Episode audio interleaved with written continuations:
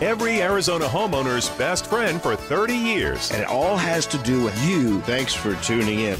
It's Rosie on the House. Well, I'm riding along, singing the same old cowboy song. Well, good morning, Arizona homeowners. Thanks again for tuning in to your weekend wake up call. It's Rosie on the House. It's a 30 year tradition. I'm honored and humbled that y'all been tuning in for that long, and we appreciate it. We show up every single Saturday morning to do one thing, to do our best to try and become every Arizona homeowner's best friend. We've got about 10 hours of programming content crammed into a four hour show this morning. You're not going to want to miss one minute of it. Course, in the 10 o'clock hour, we'll be drilling down deep on one particular topic. 9 o'clock hour is for those of you that have got a project going on around your house. You want to call in and get some tips and tricks of the trade, just give us a ring. That's a perfect opportunity. It's the open line hour. Eight o'clock hour, we'll be talking about, of course, outdoor living, gardening, hedge trimming, tree trimming, fertilizing, and whatnot. But here in the seven o'clock hour, it's our Arizona people, places, and events. And in studio this morning, actually, we're not in studio. I'm I'm playing a little hooky. I'm down at 3244 East Thomas Road. Yes. North side of the street, Arizona Hiking Shack with the owner and manager Dale Stewart but the boss isn't here just Yeah. right now. Miss Irene taking it easy this morning. Huh? Uh, she'll be in shortly. okay, all right. Well, Dale, we've just walked into the front door of Arizona Hiking Shack. Now, y'all have been at this location for how long? About five years, 2011. Because I, I always knew you up on Cave Creek Road. Y'all were there for a long time. Since 1972. Yeah, man, that was a lot closer to the house, so I was in a lot more often when y'all were up there. But uh, a, a, a, an Arizona adventure toy store. And then some. oh, yes. Rafting, kayaking, hiking, backpacking, bicycling. I mean, how, how do you get into a gig like this? This isn't really even a job. No, it's not. It's actually uh, a life adventure. Uh, Oh. what a great way to, to get through life is uh, kayaking, climbing, backpacking. Talk a little bit about what got you here. I mean, how, uh, were you involved in the store up on Cave Creek? Was it your store there? That was Vic Renzoni. He was a prospector. He drugged me into prospecting. It was one of these you get one, I get six, you get one. And so he drugged me into prospecting. It was such an awesome adventure. Arizona's so full of gold and, and places to go for prospecting as well. And I was a climber at the time, backpacker. And so I was set, set up a friendship with him, and he taught me all about prospecting. And in the meantime, I started working with him as a rug rat. Well, let's walk over to this part of the store over here because you've got some prospecting equipment over here, and I do a lot of hiking throughout Arizona, and I come across shafts, and it just always kind of befuddles me. Okay, what did this prospector pulling this burro 150 years ago see in this rock formation that made him want to start digging a hole with his bare hands? Well, gold is a very specific uh, um, uh, product that has got a lot of density, a lot of weight. It's uh, twice as heavy as lead. So it falls out in very specific places in rivers and creeks and, and the like. And it starts from quartz veins and, and the like. And so as the erosion continues, gold winds up in our creeks. The Bradshaws, Prescott's up around Tucson. Lots of color in Arizona. And I know a couple of guys that kind of head up to the Wickenburg area and do a bit of dry sand gold prospecting in the Hacienda and Oh, whatnot. you, you bet. Uh, dry washing is a, uh fun uh, adventure, and it's a different way to do it. You do with big blowers and shaker tables, and you separate the material out from the gold, and you get down to your finds and start prospecting. And when you start panning it out, it shows up in your pan as yellow. Now, can I just rent all this equipment from you and pull off into the Hacienda and start prospecting? No, there's a few uh, la- uh, laws in the land that uh, you got to abide by. Come on in, we can get you started, pointed in the right direction. There's a lot of uh, different clubs around that we can uh, get you into that really knows their uh, their craft. That'll help you succeed. So you've got the dry system here. Yeah, there's dredges, which is uh, works out of the rivers and the creeks and the lakes, and then we have dry washing. We also have metal detecting, and there's a lot of ways to extract color out of the desert.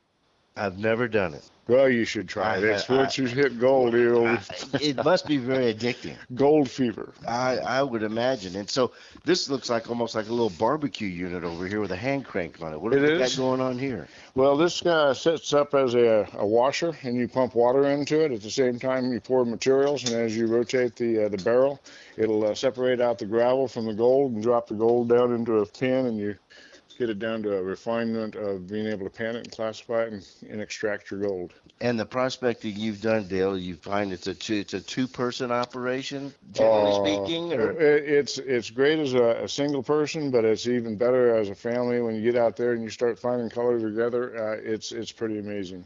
now the closest I've come to gold prospecting is uh, a hobby I started with my grandkids, geocaching.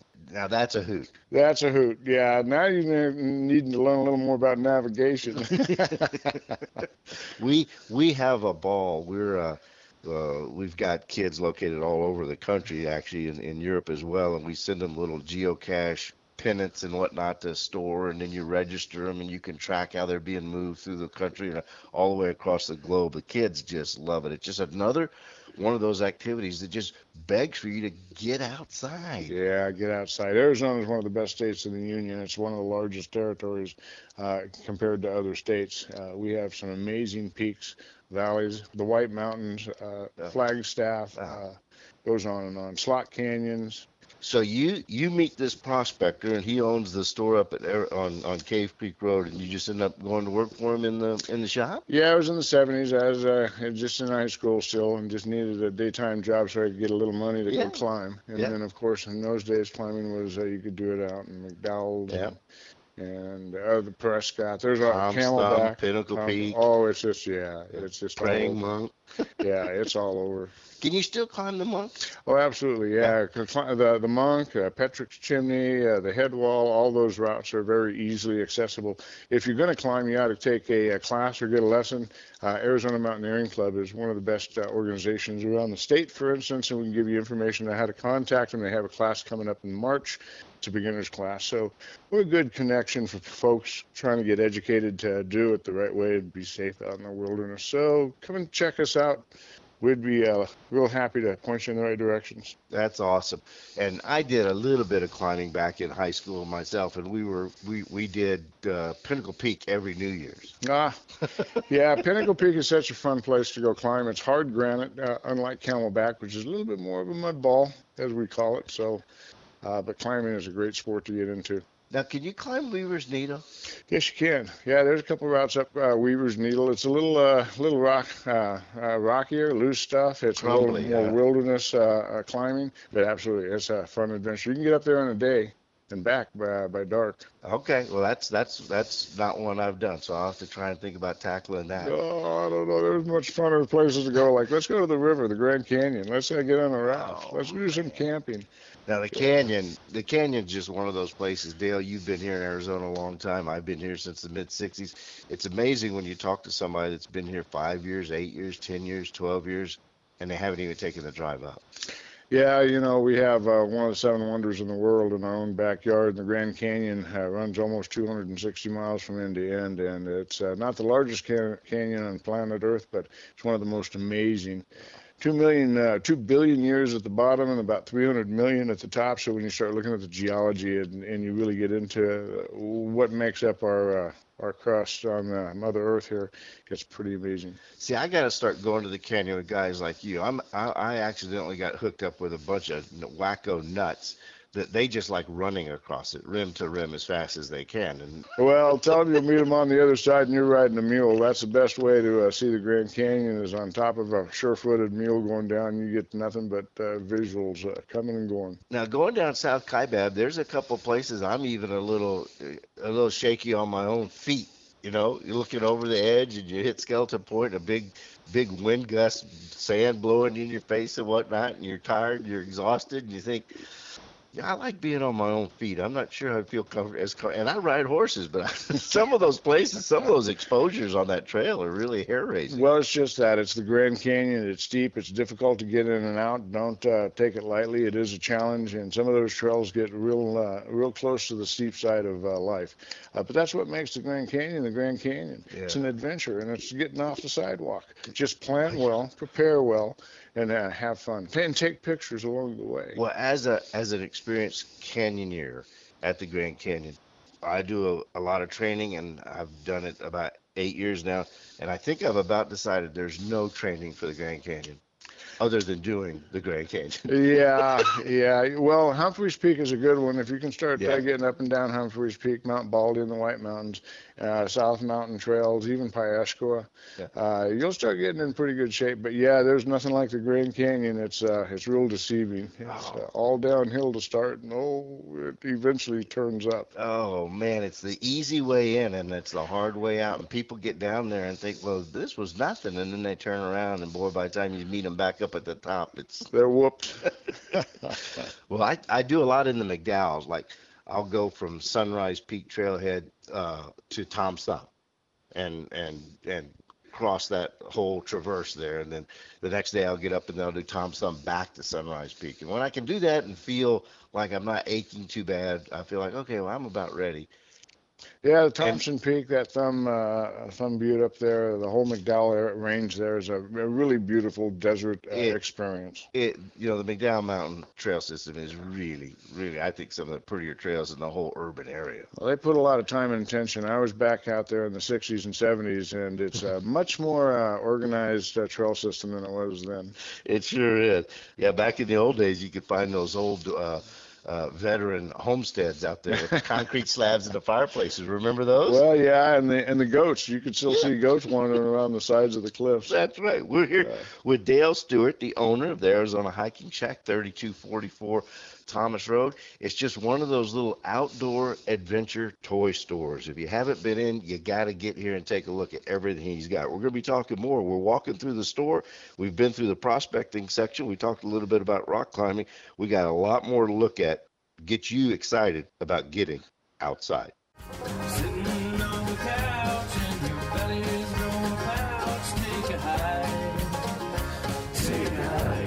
Here this morning with Dale Stewart, owner of Arizona Hiking Shack on Thomas Road, just east of uh, 32nd Street.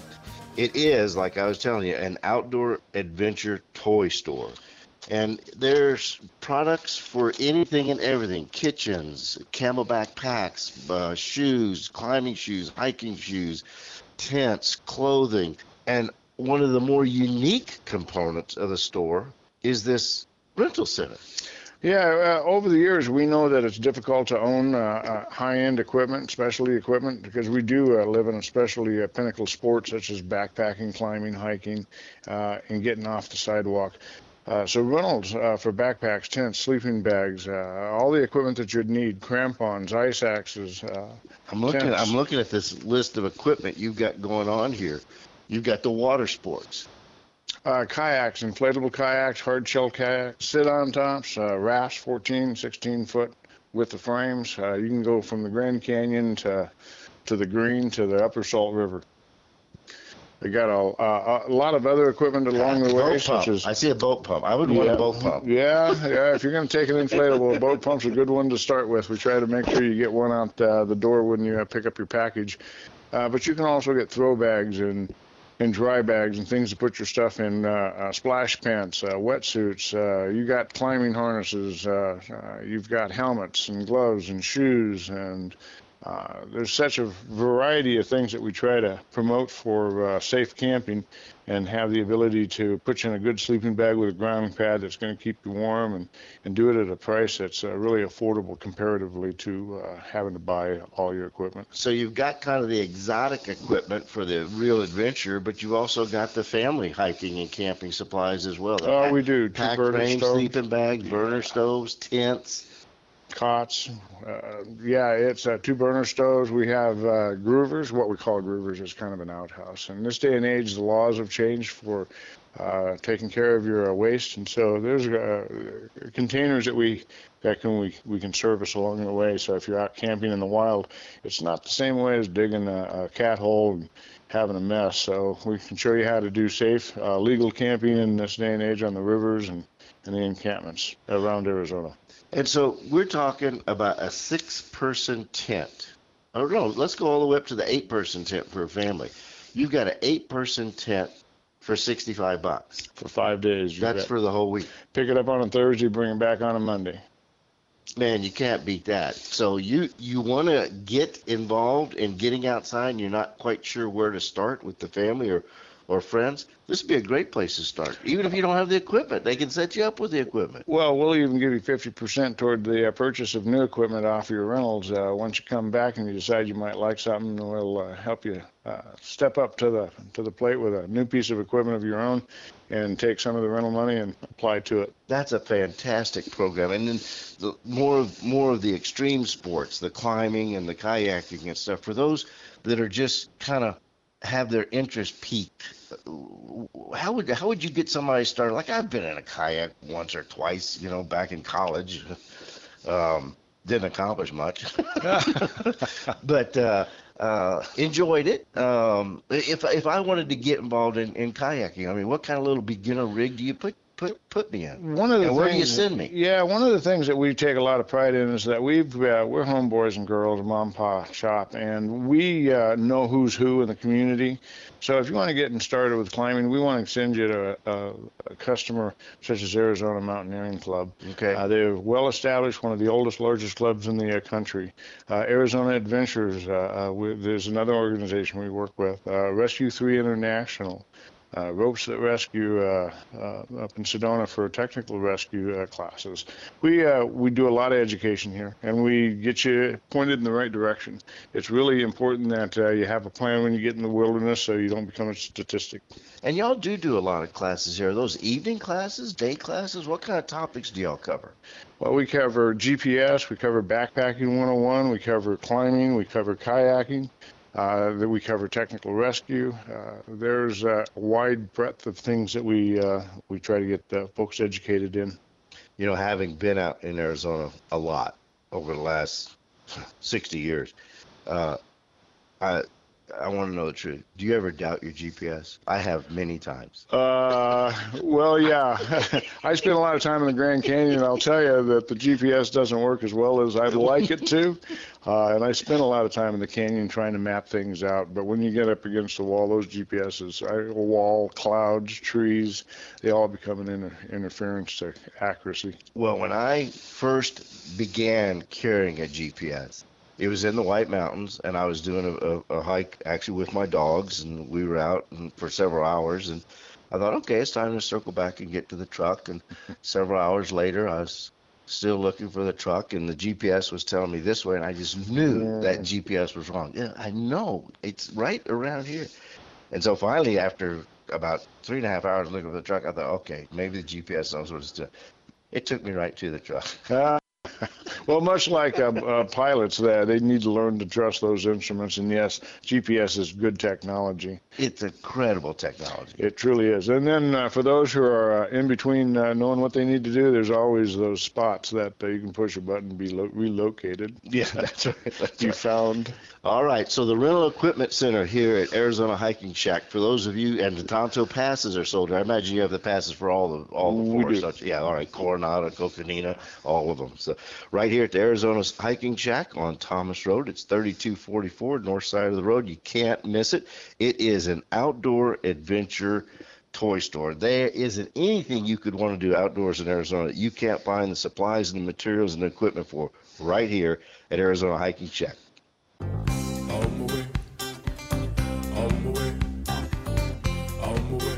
Right, Arizona, we're getting y'all outside this morning. We're getting y'all outside right from an adventure store right in Phoenix at 32nd Street and Thomas. It's 3244 Thomas Road. It's the Arizona Hiking Shack. Been around serving the Arizona outdoor adventure since the 70s. We're here with owner Dale Stewart. Dale, I think we would not be serving our listeners properly unless we started talking about footwear. Yeah. I mean, when you're out there nine miles from the truck, the most important part of your whole body is well, your feet. when your feet hurt, you're not having any fun. So starting off uh, is getting a good footwear uh, that fits your foot properly. Uh, and having the ability to protect your, your feet from the ground. We live in a desert environment throughout the state of Arizona. It's just rocky and rough, and we have all kinds of conditions that come about with uh, the soft shoes that we wear in today's uh, market. Uh, good sock combination to keep the moisture out, to keep your feet uh, warm in the winter and dry and cool in the summer, and a platform that keeps you from uh, bruising yeah, the bottoms of your feet. I tell people that want to try and join us in the canyon hike uh, every year if they're not if they're new to it and they want to know what, what training they should do. I said, you know what? There, there's there's very little training you're gonna be able to do just to be completely ready for it. But I'll tell you what, find the longest hikes you can do and get get used to being on your feet hiking for 10, 11, 12 hours. Get your feet built up to where they can handle that, and it will get you up and out of the canyon. It will. Uh, your feet's going to get you there. Your feet are going to get you out. Even if you get to that point in time you say no more, you will probably eventually wander out. So the sock combination that has a blend of uh, wool and, and nylon and some elasticity, it'll help uh, draw that up. If you uh, don't like wool, there's other uh, products that are in socks in this day and age that cause a wicking action. Being prepared on your feet, like you say, eight ten hour uh, hikes, Oh. absolutely. They don't have to be uh, uh, genuinely steep or difficult, but you need to be uh, on your feet uh, for long periods of time because that's what the canyon's going to do to you is keep you on your feet all day long. Do you ever double sock? Uh, I do. Uh, sometimes uh, when I go into real difficult uh, terrain where I know that I'm going to be pushing the uh, the edge, it's off trail, I'll put a liner sock on, uh, which is usually a polyester or a, or a nylon, and then I put a, a heavier sock over that. The first attempt I made through the Grand Canyon, I think I lost eight of my toenails. Oh, yeah. You know the fit getting them too short is a is a sin. That- uh, That really, I was hobbling pretty bad by the time I topped out at uh, Bright Angel. But from that point forward, when I hike the canyon, and I don't do it in a lot of my hikes, but when I hike the canyon, I'll actually get a sock that separates your toes. a sock that separates your toes, so the toes go inside the Yeah. sock and you get it split. Yeah.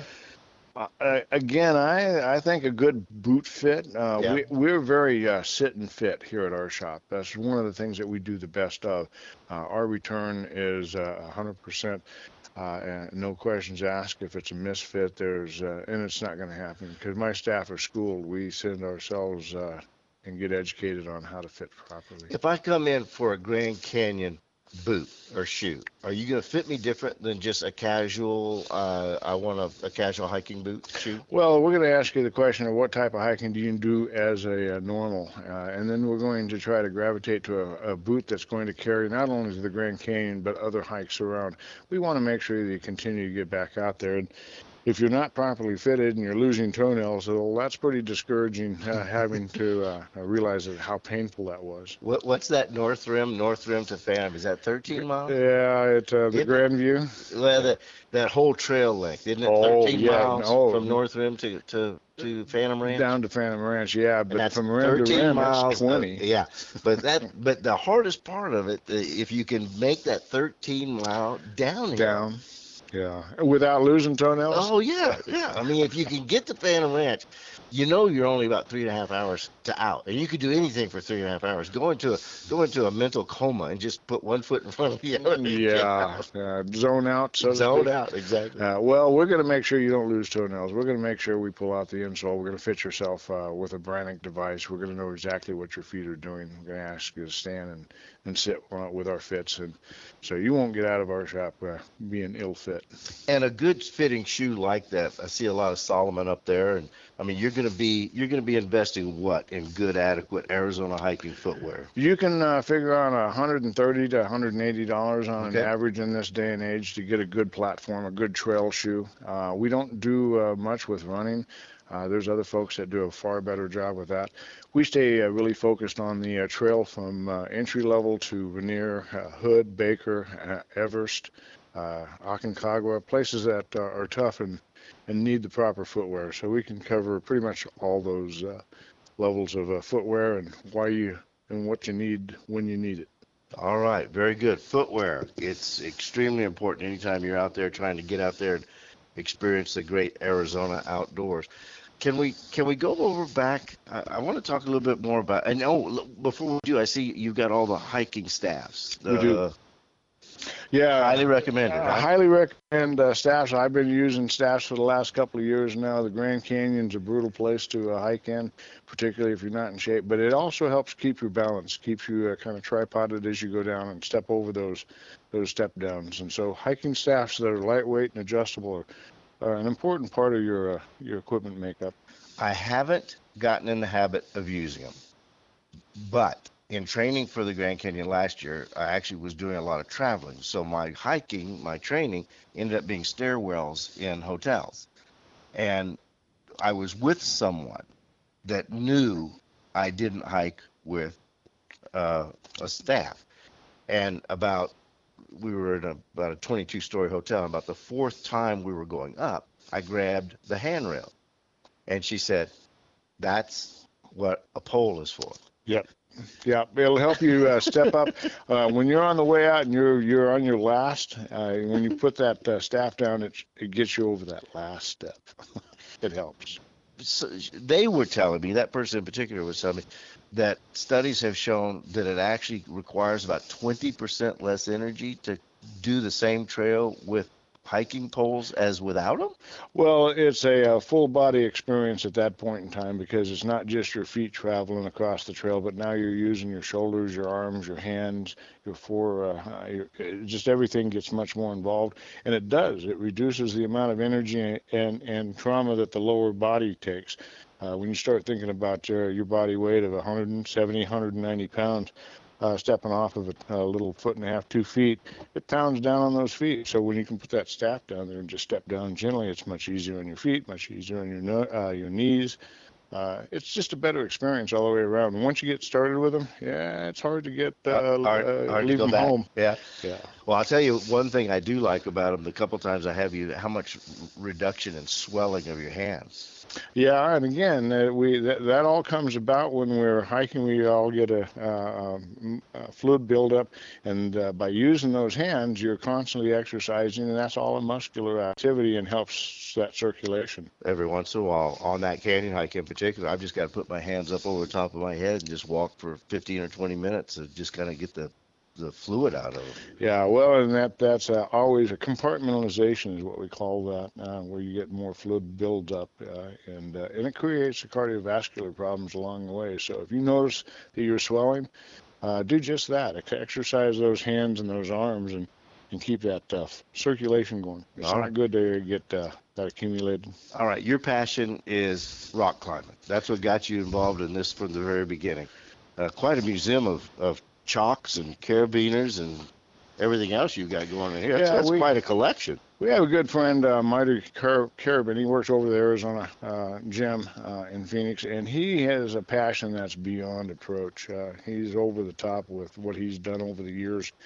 Uh, he's got This- stuff is all this the way all back his- to 1800s. Yeah, This is all his stuff. this is all his things, and uh, he comes in. He's gracious to put it up uh, with us and for us, and he can turn this over for like four or five times with different things. Holy and cow. just- yeah, it's over the top. And as far as climbing is concerned, yeah, we got into climbing back in the 60s uh, at church, and uh, it's been a passion ever since. Uh, it's kept me outdoors and it's kept us active as a company. And then when I joined in the hiking shack back in the 70s, some of the things that uh, we did was climbing, and, and it just continued on. So we have one of the largest selections of uh, climbing and rescue equipment in the Southwest. I don't think anybody could uh, come here and go, hmm, what are you missing? Yeah. Uh, we carry carry pitons, we carry batteries for aid climbing, we carry uh, cams, stoppers, carabiners, all types of harnesses, helmets. Do any do any older people start rock climbing? That that's really a sport that really does well to start young. Uh, it would it, it is, but I'll tell you, uh, you don't have to be young to start climbing. Uh, you can climb at your own level. Uh, the fire department, for instance, they have to go out and they have to learn. Some of those fellows are in their 40s and 50s and and take on the the job of technical rescue, and they're out climbing on camel, Camelback and uh, uh, and and Papago, and they're climbing around just like us youngsters. God, it's amazing how little purchase you need to support yourself when you're in the right gear, knowing the right angles and the right approach to that to that face. climbing shoes with soft uh, rubber and then uh, good technique will uh, get you over some amazingly steep stuff and, and it's it's a sport that's just going to when you get to the top you're going to re- realize just uh, what an accomplishment it is because you get very focused and very disciplined to accomplish it Top topping out is a pretty special event. always a special event it's a good feeling And then and then rappelling down is so much fun. oh just riding the rope let's go Yeah. let's go play That's an absolute blast. Well, you, I, I am not an, an experienced rock climber. I've done a, a, a small share of it when I was much younger. But boy, there isn't anything I had ever wanted or needed or used. Uh, we did the Grand Teton. You know, that was a great adventure one summer. Uh, and uh, uh, uh, up at Athabasca Ice Glacier in Canada, and and um, Mount Robson was the one, and then and um, Lake Louise area and all of that. I mean, I was more I was more into mountaineering than I was into sheer face scaling. Hood, Rainier, Baker. Yes, yeah, yeah, you yeah. bet. Uh, Half Dome is a good one. It's a climb without being a climb. It's got a cable all the way up. But you should go out and explore some of these not so demanding climbs, but just fun vertical scrambles.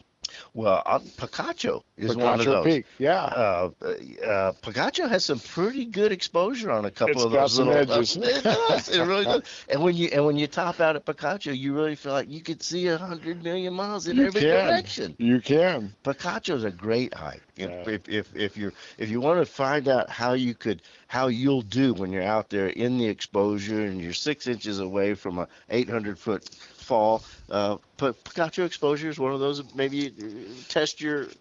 Oh, it will test you, yeah, because uh, reality is right there in your face. And yes, you can step uh, one side, and there you go. Hmm. Uh, you can come in and you can get maps of all the different climbing areas the around routes, Arizona. all the different routes. The routes. routes, uh, yeah. Unlike the 60s and 70s, there's a lot more bed on uh, climbing routes and, and on Camelback and Papago and Tom's Thumb and Prescott. And uh, so we have a lot of information, and, and we'll point you off in the right direction uh, with any of the questions you might have. Here's your chance. Invite Arizona to your store.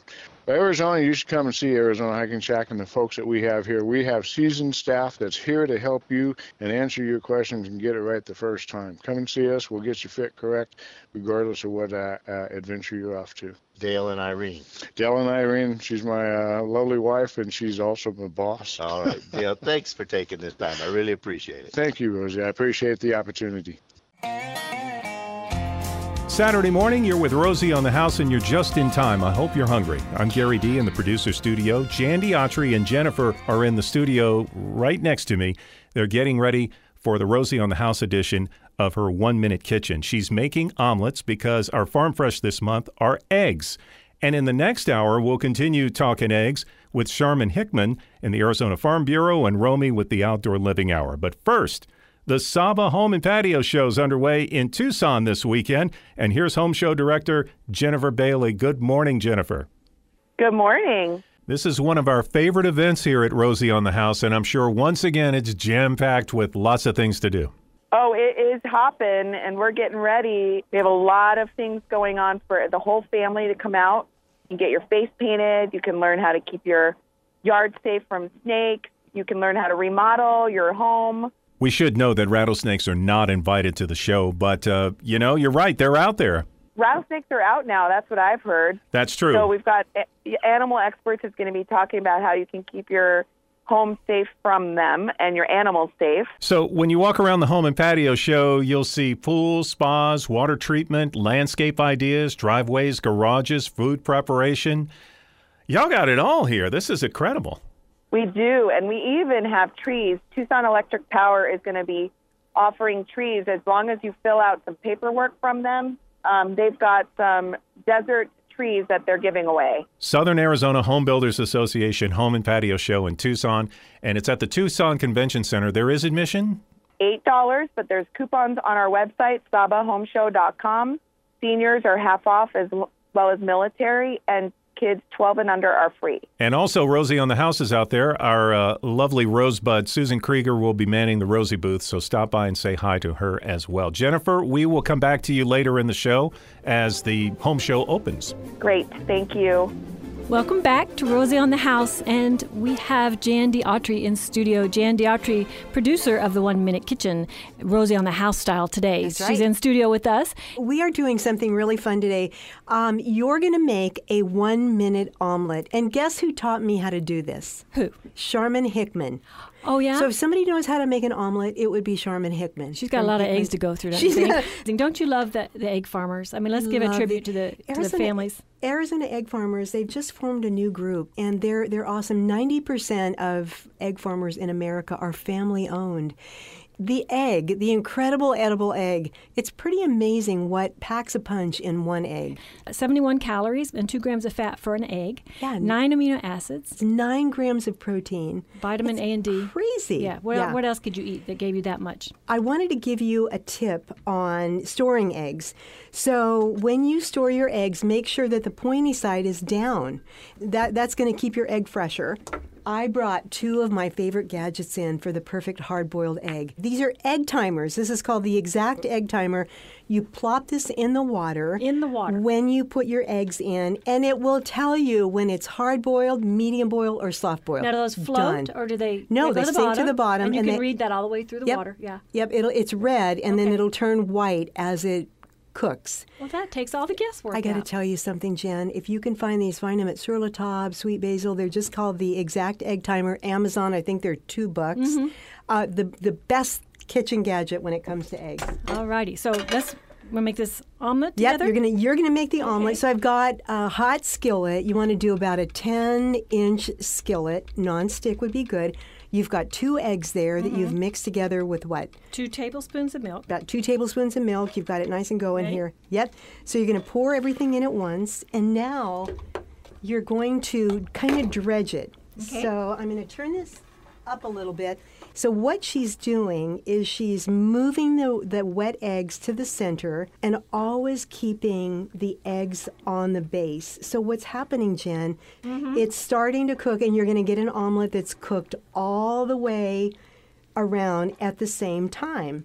Literally going to take you one minute to do. Now, do. do I stay in the middle or do I and do go I need, all the way, go yeah, go all the way around, I and do then you're going to tip your pan so that in. the, yes, so that the bottom is all always has eggs. Look at that. Look at you're almost done. Let's throw some cheese because we're going to do a cheese omelet. You want to fold it over. It's not quite ready, but it almost Okay. is. So Now, now I'm, now I'm done dredging, right? you're So- done okay. dredging, and now you're going to take it and fold it over. Look at that. Come on, baby. Okay, it's not beautiful. No, it is beautiful. and you know what? With a little bit of cheese. But guess what, Jen? You just One made. Awesome. you made Awesome. a one minute omelet. I love that. And you know what? When you um, the the culinary schools, this is one of the first things that students have to learn is how to make a French omelet, you know, or how to make a beautiful omelet. Oh, yeah, You're gonna put it on your plate and look at we are done. That is a gorgeous omelet, girl. One minute. Awesome. Well, thank you so much for another in studio cooking session. It's fun. Thanks for joining us, Jan. Thanks, Jen.